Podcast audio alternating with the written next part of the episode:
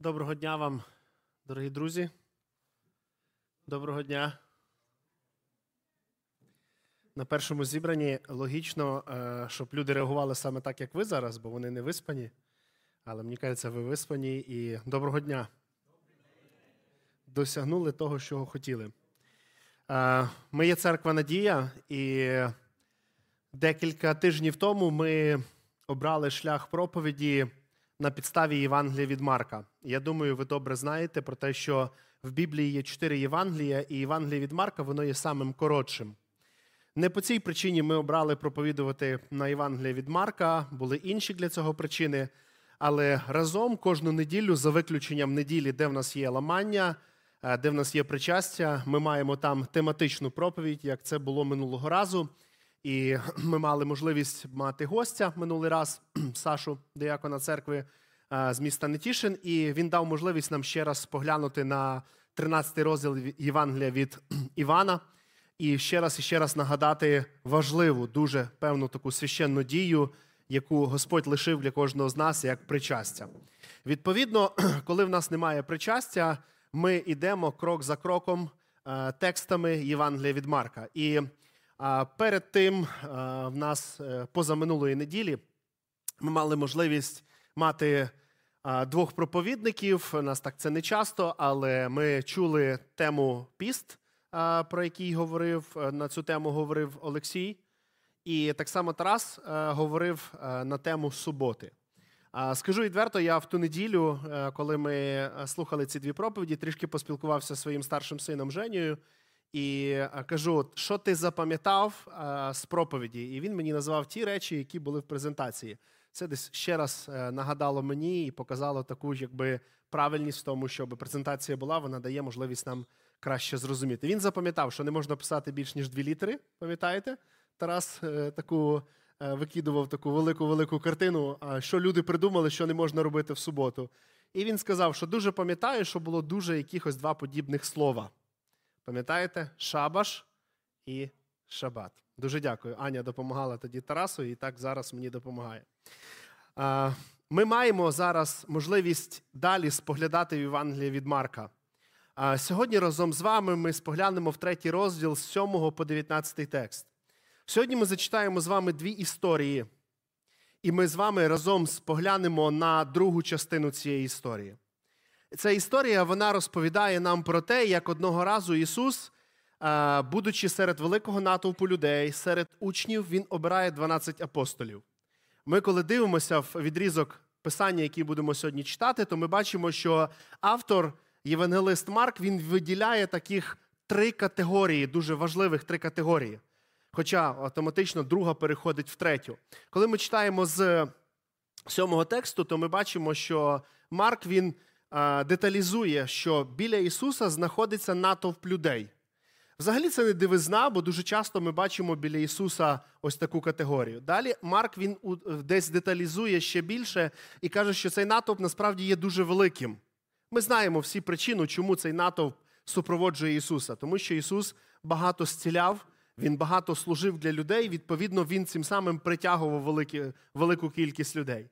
І ми також зустрічаємо з 7 по 12 текст, що Марк відкриває ось таку дуже важливу річ, що велика кількість учнів так само була біля Ісуса Христа. І коли ми будемо разом читати з 13-го тексту, то ми бачимо, що цей великої кількості учнів він обирає 12 і дає їм статус апостолів. Марк, як я вже казав, він написав найкоротшу Євангелію, і він, на жаль, не вживає цього слова. Він вживає тільки в розумінні його тлумачення, адже апостол це є посланець, який має йти і проповідувати. Ще раз повторюсь, так, що євангелист Марк описує історію обрання учнів на 12 апостолів, він не вживає це слово, він вживає його в тлумаченні відразу. Він каже: він обрав тих, кого далі мав бачення послати проповідувати Євангелія. Ми це бачимо, пам'ятаєте, в першому розділі, що це одна із пріоритетів була Ісуса Христа. Це один був з пріоритетів. Пам'ятаєте, коли велика кількість людей вони зрозуміли, що Ісус може дати для них дуже багато, і вони приходять до нього. Ісус, пам'ятаєте, що робить в першому розділі, якщо не помиляюсь, 38 текст. Він каже: ходімо до інших сіл та міст щоб проповідувати, бо на те я прийшов. І відповідно в світлі євангелізації, яка має охопити весь світ, яка, розпочавшись тоді, зараз продовжується, Ісус обирає апостолів, які мають понести це е, свідоцтво. Тобто, другими словами, Ісус не обходить сам всю землю. Ісус не йде і не проповідує скрізь, Він локально є в Галілеї, в Ізраїлі, тобто він більше там тримається такої локації. Але в кінцевому результаті він обирає апостолів, яким надає силу, надає владу іти і проповідувати Слово. Тобто, другими словами, продовжити справу, яку робив Ісус. Я б хотів би сьогодні, в світлі того, що ми прочитаємо, поговорити про три речі з вами. Перше. Я хочу сьогодні, спостерігаючи на цей відрізок писання, показати кожному з нас, наскільки Ісус вмів довіряти для Отця. Перше, про що я хотів би сьогодні поговорити, в результаті ми продовжимо і поговоримо також і про нашу довіру для Бога, довіру Богові. Але я би хотів би сьогодні, щоб ми побачили в цьому тексті, як Ісус довіряв для Небесного Отця. Я б хотів би також, щоб другою річчю, про яку ми поговоримо, ми побачили ось цей процес, який Ісус вділяє для учнів, для того, щоб вони в кінцевому результаті стали апостолами. Бо ми бачимо в Біблії учнів було надто багато. Згадується ще число 70 учнів, згадується велика кількість учнів, але не усі стали апостолами. Звичайно, Біблія нам описує і не тільки ми бачимо 12 апостолів. Їх було більше. Той самий апостол Павло також був апостолом. Але Ісус обирає оцю таку команду, з якими він знаходиться близько. І це теж дуже важливий момент, варто його відзначити, що зробило з учнів апостолів, що допомогло ось цим простим хлопцям, простим людям, рибакам, митникам стати в свій час учнями, а потім стати апостолами. І третя річ, про яку ми сьогодні поговоримо, ми побачимо кінцевий результат, що трапилося з цими людьми, який продукт даруйте вийшов. Ми будемо з вами звертатися до історичних певних моментів. Вони, звичайно, не є стовідсотково правдиві, і ви також маєте до них доступ. Наприклад, якщо ви просто в Гуглі пропишете, як померли апостоли, то ви побачите на кожного по три, по чотири ідеї. Так, Біблія нам вказує про смерть певних апостолів але не усіх 12 апостолів смерть ми знаємо. І я би хотів би в кінці проповіді своєї запропонувати вам певні варіанти. І вони різняться, можливо, вони не до кінця правдиві, але е, ну, бо це великий відрізок часу. Але в більшості ми маємо ось таке переконання. Дуже важливо, що кожен з них вони закінчили життя тим, що вони були, вони померли за Ісуса Христа. Ми читаємо з вами цей відрізок писання, тема моєї проповіді від учня до апостола. І ми разом з вами читаємо Євангелія від Марка з 7 тексту по 19. А Ісус своїми учнями вийшов над море, і натовп великий йшов вслід за ним із Галілеї, із Юдеї, із Єрусалиму, із Ідумеї, із Йордання, із Тиру, Сидону, натовп великий, прочувши, як багато чинив він, зібрався до нього. І сказав він до учнів своїх наготовити човна йому через натовп, щоб до нього не тиснулись. Бо він багатьох уздоровив, так що хто тільки немочі мав, то тислись до нього, щоб його доторкнутись. І духи нечисті, як тільки вбачали його, то падали ницьма перед ним і кричали і казали: Ти син Божий.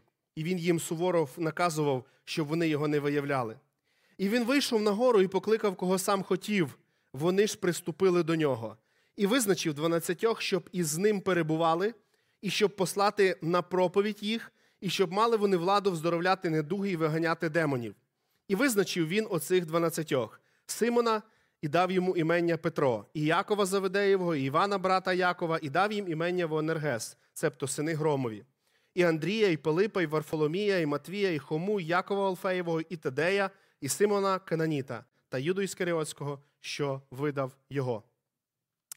Ось до цього місця е, ми ще будемо звертатись до певних Євангелій, будемо зачитувати певні місця для того, щоб краще зрозуміти і усвідомити ідеї, про які я вже виголошував. Три речі, про які я сьогодні хочу говорити.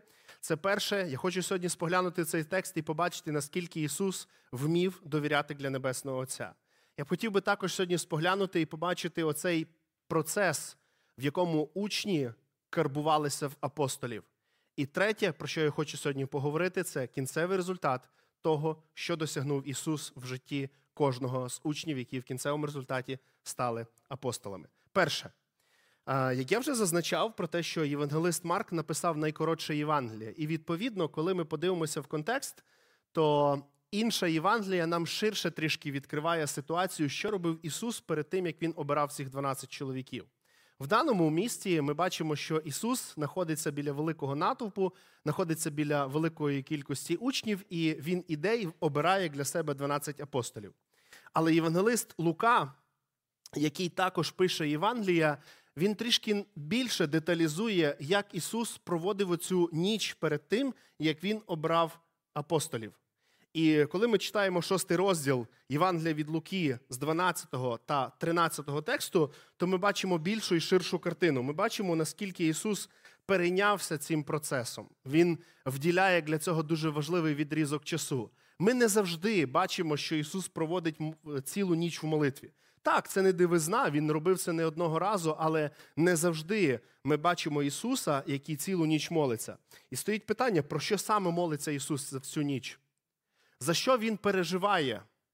За що він турбується? Чому він вділяє таку велику частину свого часу, коли треба було відпочивати, він молиться?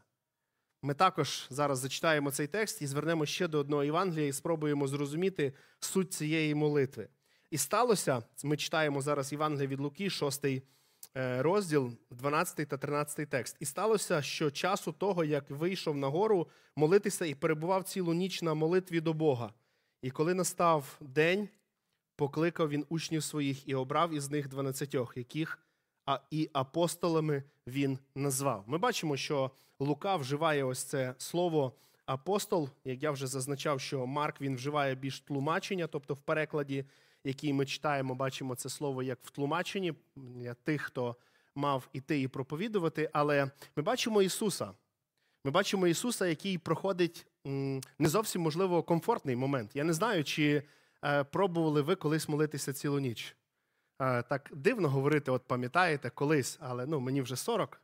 І я пам'ятаю, як тільки я покаявся, це був 2006-2007 рік. Ну, звичайно, історія змінюється, і обставини міняються, і події стають інші. Але я пам'ятаю, е, ну це не означає, що зараз люди гірші. Але я пам'ятаю, в 2006-2007 рік були такі нічні молитви. Вони реально були до 6 ранку.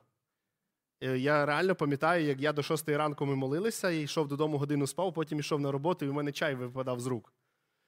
Ну, бо насправді це ну, нелегко. Але стоїть запитання, е, чи сьогодні я би практикував би такі речі, бо насправді вони вже будуть коштувати для людини, якій 40, я про себе зараз. Не поспати цілу ніч, це, мабуть, буде щось коштувати. Але Ісус, не дивлячись на це, Він має цей важливий час єднання з Отцем перед тим, як Він обирає цих учнів і дає їм владу стати апостолами. Відповідно, спробуйте зараз е, бути зі мною. Дивіться, коли Ісус перебуває цілу ніч то наше людське очікування, що перебуваючи ніч в молитві, зараз Ісус має обрати найкращих професіоналів. Він має обрати зараз тих таких безстрашних воїнів, які будуть прообразом 300 спартанців, Вільяма Волоса, який був в Шотландії, не знаю, Сильвестра Сталоне, якого ми бачили в фільмах, не знаю.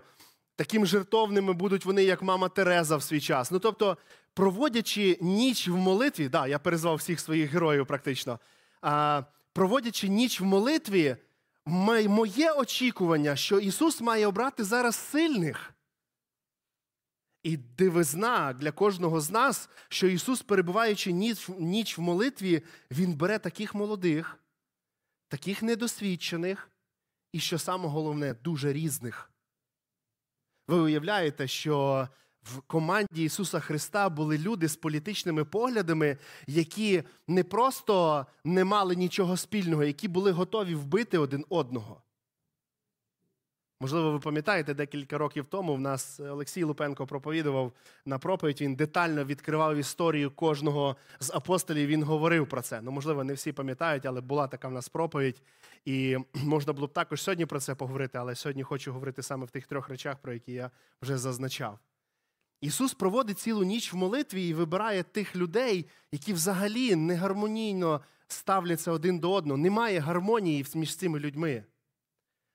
Але Ісус довіряє для Бога. Ісус довіряє своєму небесному батьку, бо пересвященницька молитва в Євангелії від Івана вона відкриває нам дуже одну важливу деталь. Хоча ми в Євангелії від Марка бачимо, що написано, що він покликав кого сам захотів. Але давайте спробуємо прочитати Євангелія від Івана, 17 розділ з 8 по 12 текст. І ми спробуємо побачити важливу деталь, як Ісус ставиться до учнів і як Він їх називає. Прослідкуйте, будь ласка, разом зі мною зараз. Бо слова, що дав ти мені, я їм передав. Ісус говорить зараз про учнів. І вони прийняли і зрозуміли правдиво, що я вийшов від тебе і ввірували, що послав ти мене. Я благаю за них не за світ, я благаю, а за тих, кого дав ти мені, твої, бо вони. Усе бо моє то твоє, а твоє то моє, і прославився я в них. І не на світі вже я, а вони ще на світі. Я йду до тебе, святий Отче, заховай в ім'я своє їх, яких дав ти мені, щоб як ми єдине були. Коли з ними на світі я був, я беріг їх у імення Твоє, тих, що дав ти мені, і зберіг, і ніхто з них не загинув, крім призначеного на загибель, щоб збулося Писання. Що ми бачимо в цьому тексті? Перш за все, в цьому тексті ми бачимо, ніби Ісус звітує перед своїм батьком за учнів. Але ще одну дуже важливу річ ми бачимо в цьому відрізку Писання. Ми бачимо близькість Ісуса з Отцем. Це чітко прослідковується в цих текстах, які я зараз зачитав. І ми доходимо з вами зараз до одного дуже важливого висновку. Те, що Ісус довіряв для свого Отця в тому, що Він обирав учнів не зовсім зрозумілим методом для нас, адже ми б обрали б набагато кращих. В цьому і проявляється довіра Ісуса до Отця. Але стоїть запитання, чому вона зараз є? Тому що між ними є близькість. Ісус може довіряти для свого Отця чому? Бо між ними є стосунки.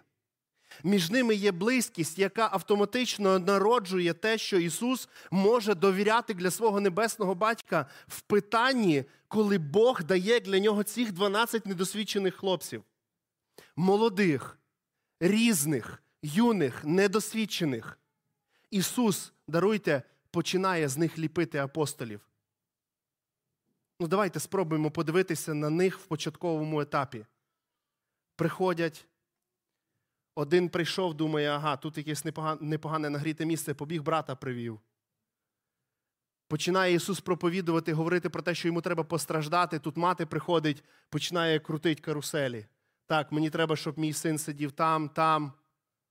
Ісус дивиться на цих на цих людей, друзі, і це не третій розділ Євангелія, це не четвертий розділ Євангелія. Це багато часу Ісус знаходиться з учнями своїми, і вони цього не можуть зрозуміти. Навіть перед самим моментом, коли ми дійдемо до одного з центральних місць Євангелія від Марка, коли я забіжу трошки наперед, коли він каже, за кого вважають мене люди? Він каже, за того, за того. І тут Ісус каже дуже важливе питання: за кого вважаєте ви мене? 10.45, якщо не помиляюсь, Марка. І він, і він, Петро каже: Ти Христос. Ісус каже, не плоть і кров тобі це відкрила, але Отець мій що на небі. І цікаво, що далі Ісус каже, але син людський прийшов на те, щоб постраждати, піти до Єрусалиму, бути виданим в руки грішникам, і Він буде мертвим, і Він воскресне. Друзі, це 10 розділ Євангелія від Марка.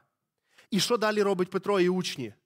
Вони відводять Ісуса в сторону, кажуть, тобі цього хай не станеться. Вони не усвідомлюють те, яке покликання у Месії. Вони усвідомлюють, що Він Христос. Вони кажуть, вони називають Його Христом, вони називають Його Месією, але насправді вони не можуть усвідомити насправді Його шляху. Вони не вбачають в нього того, хто має покласти своє життя за весь за всіх людей. Вони цього не хочуть сприймати. Ісус відкрито їм про це говорить, але вони цього не хочуть сприймати. Вони не хочуть це зрозуміти. І Ісус ліпить з таких людей апостолів. Ісус змінює їх, Ісус впливає на них тим, що показує свою близькість з Отцем. Те, що Ісус довіряє своєму Отцю, так і кожен з нас має в своєму житті навчитись довіряти Богові. Але близькість стосунків з Богом покажуть, наскільки я можу довіряти Йому. Насправді, кожен з нас ми хочемо довіряти Богові. Насправді, кожен з нас ми хочемо саме бути такими людьми, хто буде довіряти йому в будь-яких моментах і в будь-яких обставинах нашого життя. Але причина того, наскільки ми можемо довіряти для нього, ховається в наших стосунках. Вона проявляється в тому, наскільки ви близькі з Ісусом. Дивіться, все дуже просто. Якщо ви далекі в стосунках з Богом, ви не можете надіятися в тому, що ви будете завжди покладати надію на нього. Стосунки з ним вони показують, і близькість з Богом вони показують, наскільки ви зможете йому довіряти. По-іншому не працює. Коли ми читаємо Євангеліє від Івана, то з 8 по 12 текст в 17 розділі ми бачимо ось цю близькість. Ісус відкриває цю близькість Отцем. Він показує, чому Він може довіряти своєму Отцю. Чому він може йти до кінця і навіть класти своє життя? Чому? Тому що він довіряє для свого Отця і крапка. Знаєте, дуже часто наше життя схоже на такий процес, коли ми заставляємо себе вірити Богові. Ми часто ми хочемо, ми хочемо довіряти в тяжких моментах, але приходить якесь випробування, і ми не можемо справитися з цим. Знаєте, коли я готовив проповідь, для мене прийшла така одна аналогія. Чи доводилося вам колись їхати на велосипеді, в якому пробити хоча б одне колесо? Ну, Віталіка нема зараз на зібранні, він був на першому, він, мабуть, точно розказав би історію. Але коли у вас пробите колесо, ви завдаєте певної сили, ви намагаєтесь крутити педалі, але велосипед не їде так, як має їхати. Цей прообраз для мене дав можливість зрозуміти в цей момент, коли християнин, який не має близькості з Ісусом, він хоче довіряти йому в критичних моментах, а не виходить. Не виходить чому? Бо важко довіряти, кого ти не знаєш. Важко довіряти тому, кого ти не знаєш.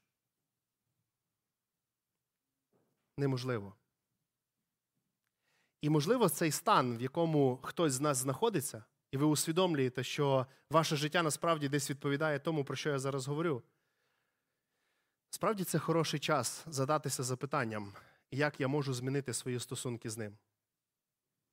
Що я можу сьогодні зробити для того, щоб моє життя наблизилось до Ісуса? Проаналізувати певні моменти з власного життя, де я програю, де я втрачаю близькість з ним в тому, що, можливо, я турбуюся про певні моменти життєві, земні, і це забирає мене від того, щоб мати хороший час єднання з Богом. Можливо, я переживаю за щось, турбуюся, і це забирає мій дорогоцінний час. Можливо, банально, я просто не вмію планувати свій час. Я не вмію виставляти певні пріоритети в своєму житті. І через це я не маю близькості з ним. Але коли наступають випробування, я хочу показати себе як сильного християнина. Я хочу похвалитися певними молитовними перемогами, а їх немає. Друзі, вони прийдуть тоді, коли кожен з нас ми налагодимо стосунки з ним. Коли, перебуваючи в Писанні, перебуваючи в молитві, ми будемо вчитися йому довіряти. Довіряти, можливо, спочатку якісь дріб'язкові речі. Довіряти, можливо, з часом якісь більш серйозні речі. Без імен. Хто вчора читав в церковному чаті? Е, Раз з іменами Марина. А... Вчора закінчилась тут зустріч з підлітками. Марина вийшла. Я кажу, може підвести. Вона каже: маю дуже хороший настрій, хочу пройтись пішком. Даруйте, що переходжу зараз на особистості, можливо, не зовсім доречно, але вчора на претендентах було близько 27 дітей. Це, щоб ви розуміли, підліткове служіння, яке відбувається два рази в місяць. І вчора, так перекинувшись е, декількома словами з Мариною, вона каже: ми довго молилися за те, щоб цей зал наповнився саме такою кількістю. Ну, звичайно, можливо, вони там не вказували Господи 27, Господи 30. Але ви знаєте, церква наскільки серйозна структура, організація, сім'я, тут не завжди все ідеально. І прообразом того, коли в церкві стає 100 людей, ви знаєте, що один із прообразів, один із моментів, який, який показує, що є 100 членів церкви, це наявність уже незадоволених людей. Так нас вчили в семінарії. І насправді, коли ти зустрічаєш цих людей незадоволених, я, як пастор, насправді, ну, мені десь, можливо, прикро, боляче. Але це життя, все нормально. Ми рухаємося, ми живемо, ми сім'я. Але я вам так скажу: як класно, коли ти зустрічаєш члена церкви, який просто з крилами вилітає з цього залу. По причині тій, що він має стосунки, має близькість і може довіряти для Бога. І зараз це не про одного члена церкви, а про ту кількість, яка саме так живе. І я вірю, що кожен з вас ви можете проаналізувати своє життя, те, як ви довіряєте для Бога. Буває, як я приходжу в понеділок сюди на центр Насті, так само десь задаю запитання, там, деколи мало людей, деколи бачу більше людей. Але я бачу команду посвячених людей, які переживають за душі, за душі дітей, які приходять сюди. І це дуже класно. Це надихає. Чую в вівторок, як домашні групи так само моляться за певну кількість людей. І я знаю одну групу, яка молилася протягом року про певну кількість людей. І цілий рік ця, ця молитва лунала, і, і, і ця кількість трапилась. І саме цікаво, каже, коли було 9 людей, вони молились за 15, тільки вони почали молитись, на групі стало 7. От уявіть собі, 9, молимося за 15, почали молитися, стало 7. Двоє десь почимчикували. Але як прекрасно чути такі історії. Але я хочу сказати, ці історії вони не беруться з нічого. Розумієте, це не виграшна лотерея, коли ти, вибачте, їв морозиво, стояв, купив лотерею і виграв. Люди поступово йдуть у своїх стосунках і близькістю з Богом, ідуть до цього результату. Друзяки, це не народжується на пустому місці. Це не пофортило, це не пощастило, це не повезло. Люди запланували в своїх стосунках, маючи близькість з Богом, дойти до цього результату. Так само інше служіння. Дякую кожному з вас за вашу близькість, через яку ви робите чудеса в цій церкві.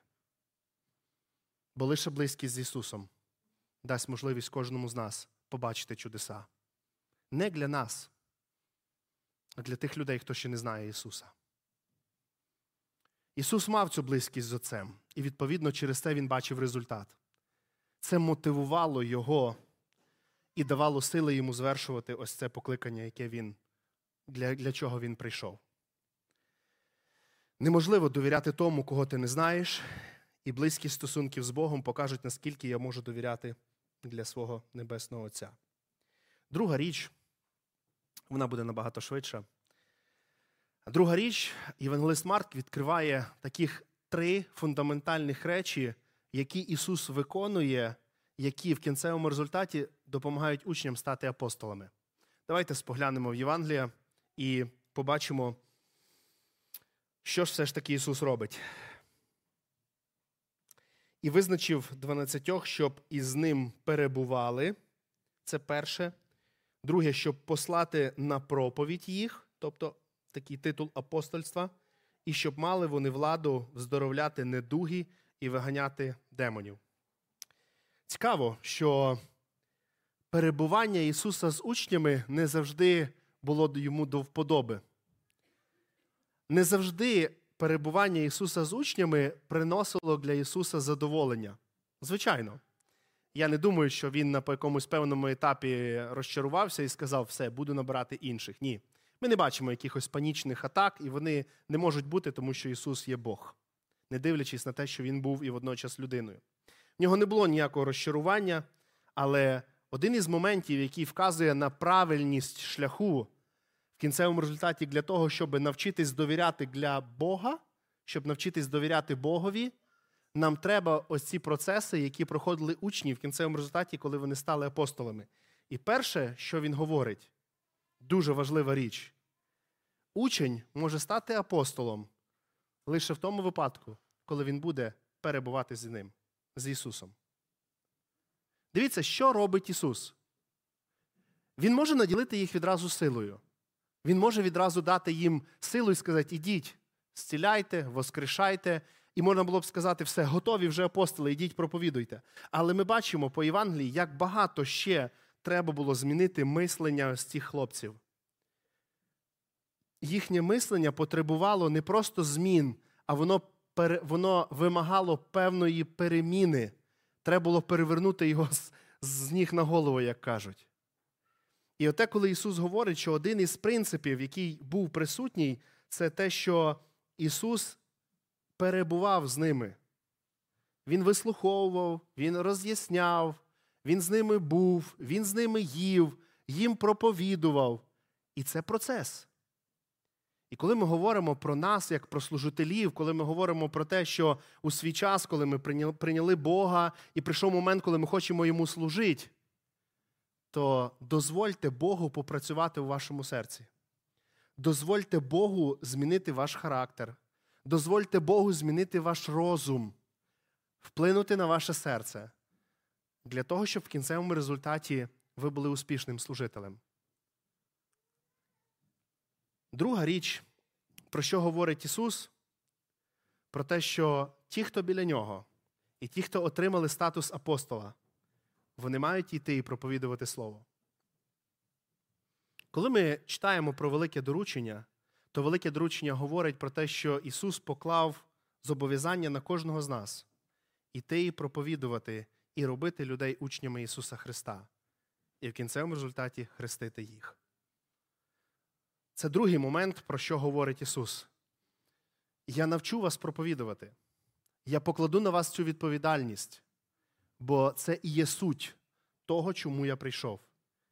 І те, що Ісус не міг сам проповідувати скрізь, ну, звичайно, Він Бог, Він міг би це зробити, йому не було проблеми в цьому. Але чомусь Ісус саме так малює цю історію. Він сходить зі сцени, йде до Отця, але на цій сцені лишається 12 які в кінцевому результаті продовжують те, що робив Ісус. І третє, Ісус дає їм надзвичайну силу. Ісус їм дає цю силу, написано, вони вздоровляли і вони виганяли демонів. На сьогоднішній день я не знаю людей, які можуть це робити. Особисто незнайомий. Вірю, що ці люди є, Бог діє, можливо, в інших місцевостях саме таким чином, не применшую силу Бога. Але стоїть питання, чому сьогодні в нас цього немає? Знаєте, я думаю в тому, що ми маємо повну Біблію. І цього достатньо для того, щоб йти і проповідувати. Але саме в той момент визитівкою кожного з апостолів була сила, яку Бог проявляв через цих людей. Для того, щоб Євангеліє було поширене, Бог давав цю силу. І дивіться, питання в тому, їхня ідея не полягала в тому, щоб вони пішли по цілому світу і вздоровили всіх. Але ідея полягала в тому, що вони, вздоровляючи, мають проповідувати всім. Сто відсотків, що там, де були учні, там, де були апостоли, в тій місцевості, де вони були, де вони проповідували, лишилися хворі люди. Але я вірю, не лишилося людей, які не почули вістку Євангелія доброї новини. Третє, останнє. Ми говорили з вами на початку про те, що Ісус Він довіряв для свого Небесного Отця. Він довіряв Небесному Отцю, тому що в нього була близькість з ним. Коли ми говоримо про учнів, які навіть вже були названі апостолами, вони не мали тої близькості з Ісусом. Чому? Бо ми бачимо багато фактів, де їхня проявляється незрілість. Але в кінцевому результаті коли Ісус, перебуваючи з ними дуже велику кількість часу, впливаючи на них, я би хотів би зачитати зараз історичні факти, які анонсував на початку проповіді, як саме кожен з них закінчив своє життя. Ще раз повторюся, це історичні факти, більша кількість з них це історичні факти. І а, коли ми говоримо про певних учнів, то є декілька навіть ідей. Я повиписував а, ті, які вважав за потрібні, і ось, будь ласка, послухайте. Апостол Петро був розіп'ятий в Римі, і ця інформація вона ну, більш схиляється до того, щоб бути правдивою. І він був розіп'ятий вниз головою, адже сказав, що недостойний бути розіп'ятий, як його Ісус. Андрій, апостол Андрій, був притягнутий до великих тортур, І в цьому процесі була одна із ідей, щоб він відмовився від християнства, на що він відповів відмовою від цієї пропозиції. І два дні він лишався ще бути живим, вісячи на хресті. І історики говорять про те, що цих два дні, коли він сів на хресті, він повністю і весь час проповідував для тих, хто проходив біля нього. Наступний про нього трішки написано в Писанні. Написано, що йому відрубали голову. Ще один із них був підданий тортурам, коли з нього живцем зняли шкіру. Пилип був вбитий в Єгипті. Є ідея про те, що його повісили або розіп'яли. Хома був вбитий списом. списом. Матвій був спалений в Ефіопії. Інший був вбитий е, камінням в похилому віці. Ще один був вбитий стрілами на теренах Вірменії. Зелот Симон був розіп'ятий. І варто згадати, думаю, що апостола Павла, який був заарештований, був, провів близько двох років в в'язниці в Римі, і в кінцевому результаті йому відрубали голову. Саме так історія говорить, що більшість з цих людей вони закінчили своє життя. Лише за винятком апостола Івана, який прожив все життя е, і помер своєю смертю, був на засланні, на каменоломнях. Він ніс таке ось такого характеру випробування. Але повертаючись на початок історії, коли ми дивимося на цих молодих людей, які своєю реакцією проявляють свою незрілість, проявляють бажання сидіти праворуч і ліворуч, коли чують від Ісуса, що йому треба постраждати, відводять його в сторону і кажуть, нехай тобі цього не станеться. В кінцевому результаті усі поклали життя за Ісуса. Чому? Бо все-таки зрозуміли, що таке близькість з ним. Вони навчились довіряти йому по одній причині, що стали близькі. Я не знаю, наскільки сьогодні ти близький з Ісусом. Можливо, взагалі Ісус для тебе це історична особистість. Але сьогодні є хороший час познайомитися з ним особисто, як зі своїм особистим Спасителем. Він сьогодні може стати не просто Ісусом, який помер і воскрес, але Він може стати сьогодні твоїм Спасителем. Він може сьогодні стати тим, хто змінить твоє життя.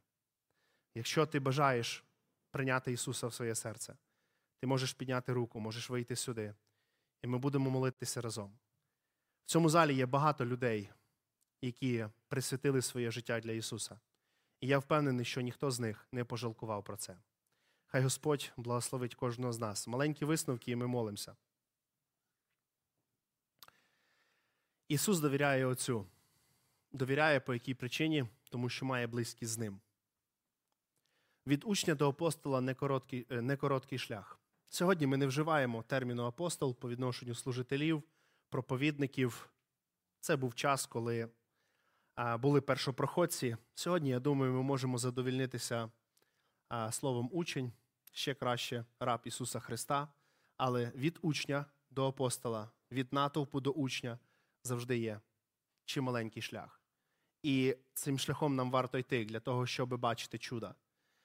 І хто довірив життя для Ісуса, має силу здолати усілякі випробування.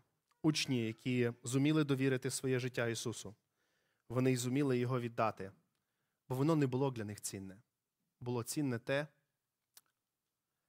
якого вони розуміли Ісуса, і їм було цінно залишитися вірним Йому. Амінь. Хай Бог вас благословить. Давайте піднімемось і помолимось. Святий Боже, ми дякуємо Тобі за те, що Ти, будучи тут на землі, Ти довіряв Отцю.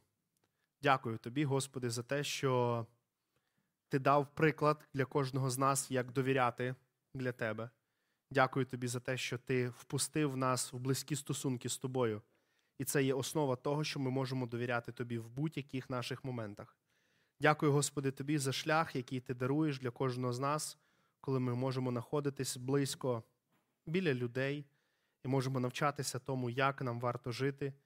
За допомогою Твоїх дітей ми, Господи,